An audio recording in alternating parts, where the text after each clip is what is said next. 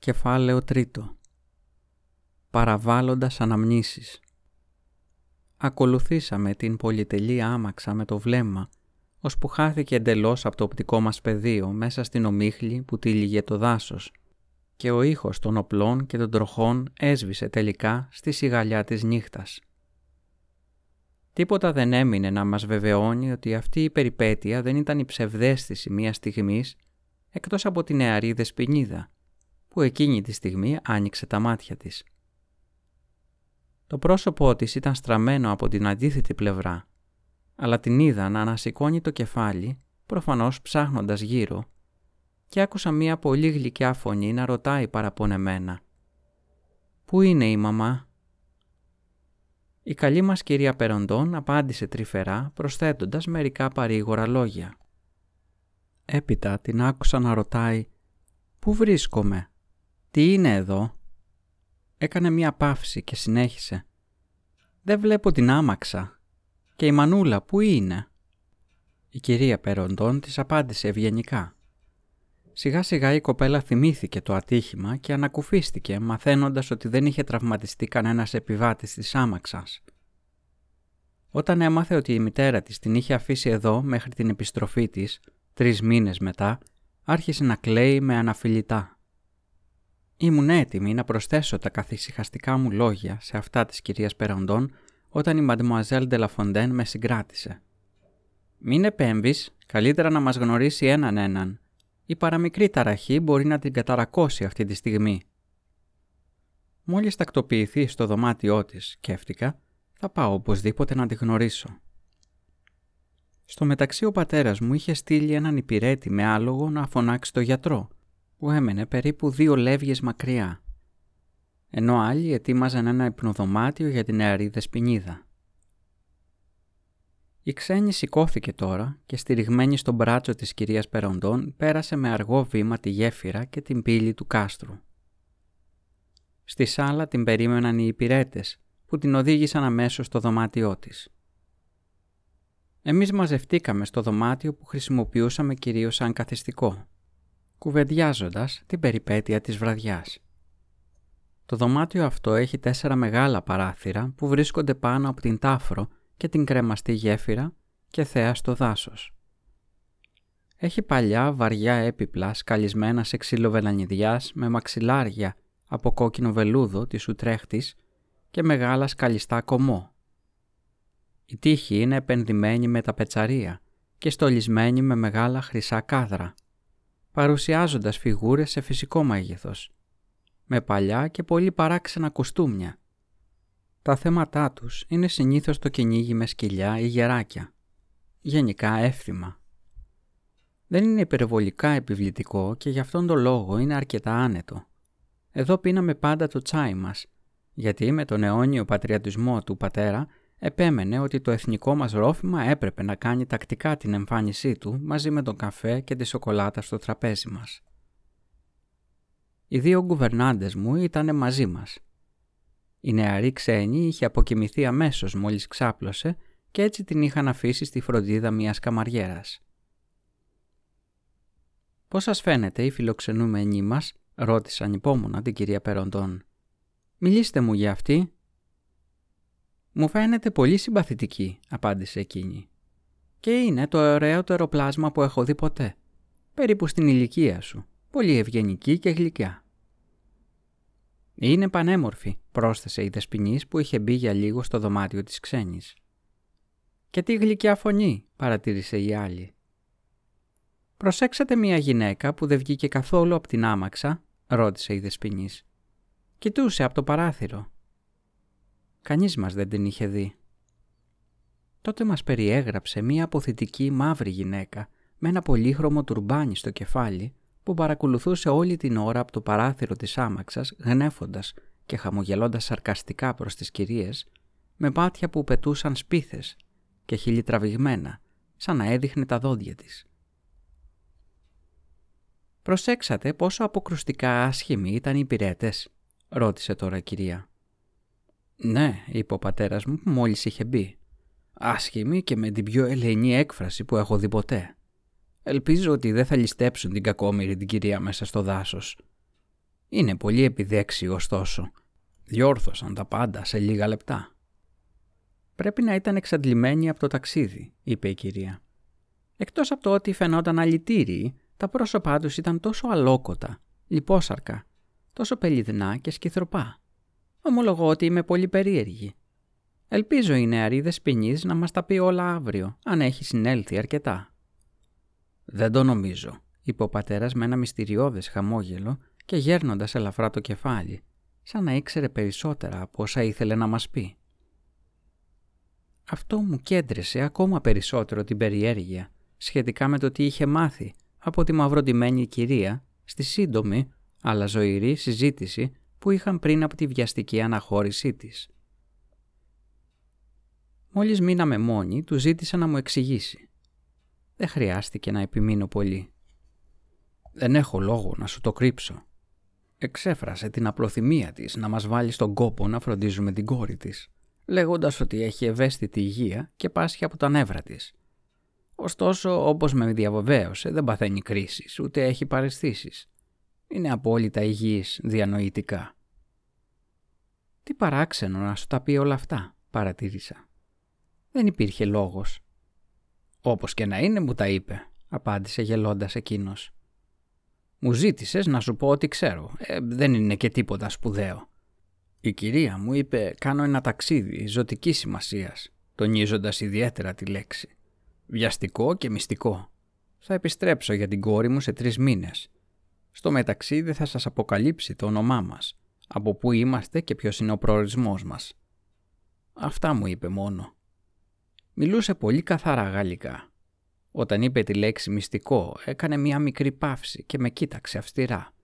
Υποθέτω ότι θεωρεί πολύ σημαντική τη μυστικότητα. Είδες πόσο γρήγορα έφυγε; Ελπίζω να μην έκανα μεγάλη ανοησία αναλαμβάνοντας την νεαρή δεσποινίδα. Εγώ προσωπικά ήμουν ενθουσιασμένη.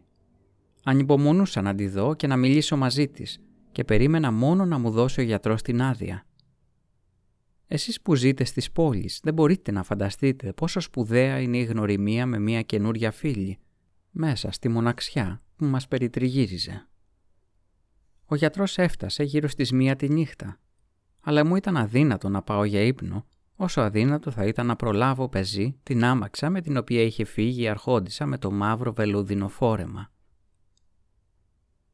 Όταν ο γιατρός κατέβηκε στο σαλόνι, έδωσε μια πολύ αισιόδοξη αναφορά για την ασθενή του. Την είχε βρει ξύπνια με το σφιγμό της απόλυτα φυσιολογικό και σε πολύ καλή κατάσταση. Δεν είχε τραυματιστεί και το μικρό νευρικό σοκ που υπέστη είχε περάσει χωρίς συνέπειες. Σίγουρα δεν θα της έκανε κακό να με γνωρίσει, αν το θέλαμε και οι δύο. Έτσι έστειλα να ρωτήσουν αν θα μου επέτρεπε να την επισκεφτώ για λίγα λεπτά στο δωμάτιό της. Η πυρέτρια επέστρεψε αμέσως, λέγοντας ότι η Δεσποινής ανυπομονούσε να με γνωρίσει. Ανέβηκα τρέχοντας. Στη φιλοξενούμενή μας είχε παραχωρηθεί ένα από τα ωραιότερα και πιο επιβλητικά δωμάτια του πύργου. Την κάπως μουντίτα πετσαρία που παρουσίαζε την Κλεοπάτρα με το φίδι πάνω στο στήθος της και αρκετές άλλες κλασικές σκηνές, φώτιζαν χρυσές ανάγλυφες παραστάσεις και ζωηρόχρωμες πινελιές στην υπόλοιπη διακόσμηση. Δίπλα στο κρεβάτι της έφεγαν μερικά κεριά.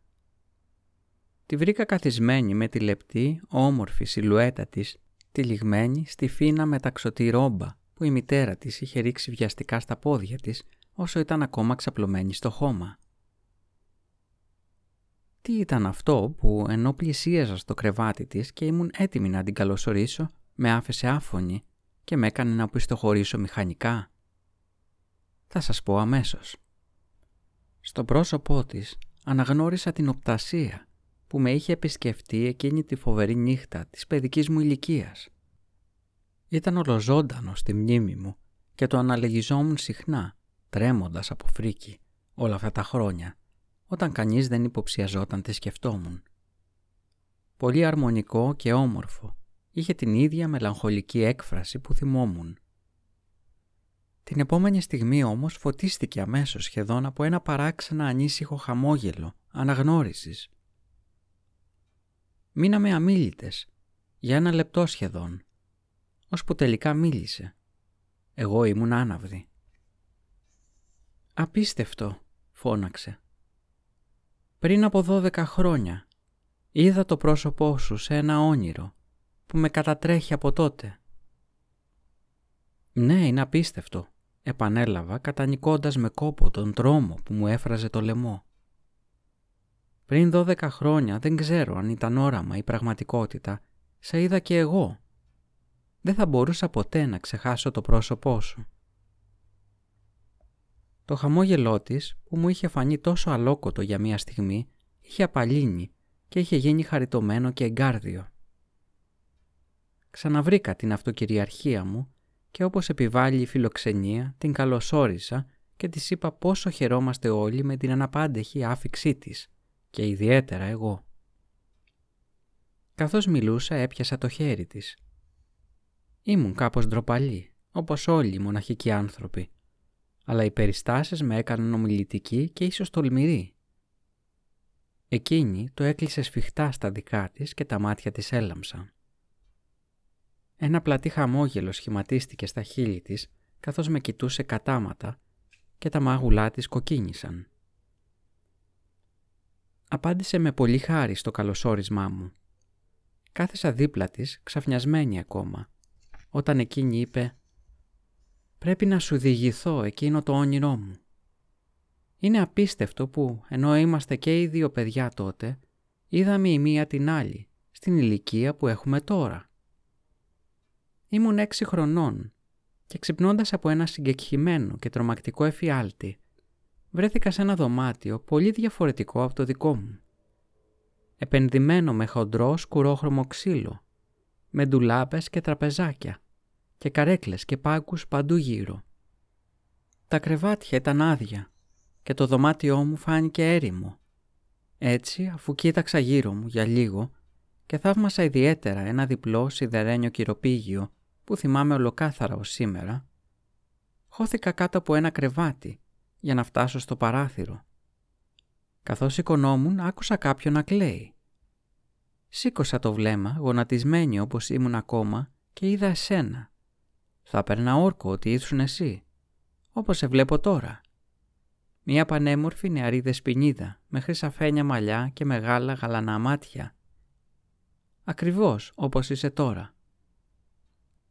Η ομορφιά σου με κέρδισε. Σκαρφάλωσα στο κρεβάτι και σ' αγκάλιασα. Λίγο μετά αποκοιμηθήκαμε και οι δύο. Ξύπνησα από μία δυνατή κραυγή. Εσύ είχες ανακαθίσει και ούρλιαζες. Τρώμαξα και γλίστρισα στο πάτωμα, όπου νομίζω ότι έχασα τις αισθήσεις μου για μία στιγμή. Όταν συνήλθα, ήμουνα πάλι στο παιδικό δωμάτιο του σπιτιού μου. Από τότε δεν ξέχασα στιγμή το πρόσωπό σου. Αποκλείεται να κάνω λάθος. Είσαι πράγματι η δεσποινής που είδα τότε. Τώρα ήταν η σειρά μου να διηγηθώ το αντίστοιχο όνειρο. Πράγμα που έκανα αμέσως, προκαλώντας την έκπληξή της καινούριας φίλης μου. «Δεν ξέρω ποια πρέπει να φοβάται περισσότερο την άλλη», είπε χαμογελώντας. Αν ήσουν λιγότερο όμορφη, νομίζω ότι θα σε φοβόμουν πολύ. Όμως, βλέποντάς σε και ξέροντας πως είμαστε και οι δύο τόσο μικρές τότε, νιώθω σαν να σε γνώρισα πριν από 12 χρόνια και έχω ήδη οικειότητα μαζί σου. Όπως και να έχει, φαίνεται πως ήταν γραφτό από τα παιδικά μας χρόνια να γίνουμε φίλες. Αναρωτιέμαι αν αισθάνεσαι μια παράξενη έλξη για μένα, όπως νιώθω εγώ για σένα. Δεν είχα ποτέ μία πραγματική φίλη. Άραγε βρήκα μία επιτέλους. Αναστέναξε και τα όμορφα μαύρα μάτια της καρφώθηκαν με ένταση στα δικά μου. Για να είμαι ειλικρινής, τα αισθήματά μου απέναντι στην όμορφη ξένη ήταν μάλλον αντικρουόμενα. Ένιωθα πράγματι μία έλξη, όπως το έθεσε, αλλά και αποστροφή ταυτόχρονα. Πάντως η νεοφερμένη μου προκαλούσε έντονα το ενδιαφέρον και γρήγορα με κέρδισε. Ήταν πανέμορφη και απερίγραπτα γλυκιά. Προσέχοντας την εξάντληση που βάραινε τις κινήσεις της, σηκώθηκα και την καληνύχτησα βιαστικά. Ο γιατρός πιστεύει, πρόσθεσα, ότι απόψε είναι σκόπιμο να μείνει κοντά σου μια υπηρέτρια. Περιμένει έξω και σε διαβεβαιώ είναι πολύ πρόθυμη και ευγενική κοπέλα. Καλοσύνη σας, αλλά δεν μπορώ να κοιμηθώ όταν βρίσκεται κάποιος στο υπνοδωμάτιό μου. Δεν θα χρειαστώ τίποτα και για να ομολογήσω την αδυναμία μου έχω φοβία με τους ληστές. Κάποτε λίστεψαν το σπίτι μας και δολοφόνησαν δύο υπηρέτες. Από τότε κλειδώνω πάντα την πόρτα μου. Μου έχει γίνει συνήθεια. Φαίνεσαι τόσο καλή που είμαι βέβαιη ότι θα με συγχωρήσεις. Βλέπω ότι υπάρχει κλειδί στην κλειδαριά. Με έσφιξε για μία στιγμή στην αγκαλιά της. «Καληνύχτα, γλυκιά μου», ψιθύρισε στο αυτί μου. «Δεν ξέρεις πόσο λυπάμαι που πρέπει να σε αποχωριστώ. Θα σε ξαναδώ αύριο, αλλά όχι πολύ νωρίς». Έγειρε πίσω στα μαξιλάρια με ένα στεναγμό και τα μάτια της με ακολούθησαν με ένα γλυκό και μελαγχολικό βλέμμα. «Καληνύχτα, αγαπημένη μου φίλη», μουρμούρισε ξανά. Οι νέοι είναι παρορμητικοί στα αισθήματά τους. Κολακεύτηκα από την πρόδειλη, αν και αδικαιολόγητη ακόμα συμπάθεια που μου έδειξε. Μου άρεσε η πίστη με την οποία με δέχτηκε αμέσως και η σιγουριά της ότι θα γινόμασταν πολύ καλές φίλες. Την επόμενη μέρα συναντηθήκαμε ξανά. Έβρισκα τη συντροφιά της γοητευτική από όλες τις απόψεις. Η ομορφιά της δεν ήταν λιγότερο εκθαμβωτική στο φως της ημέρας. Παρέμενε αναμφίβολα το ωραιότερο πλάσμα που είχα δει ποτέ και η δυσάρεστη θύμηση του προσώπου που είχα δει στο παιδιάστικο όνειρό μου είχε εξασθενήσει μετά την πρώτη αναγνώριση. Εκείνη μου εξομολογήθηκε ότι ένιωσε ένα παρόμοιο σοκ βλέποντάς με και ακριβώς την ίδια αμύδρια αντιπάθεια. Τώρα γελούσαμε μαζί με τους στιγμιαίους φόβους μας.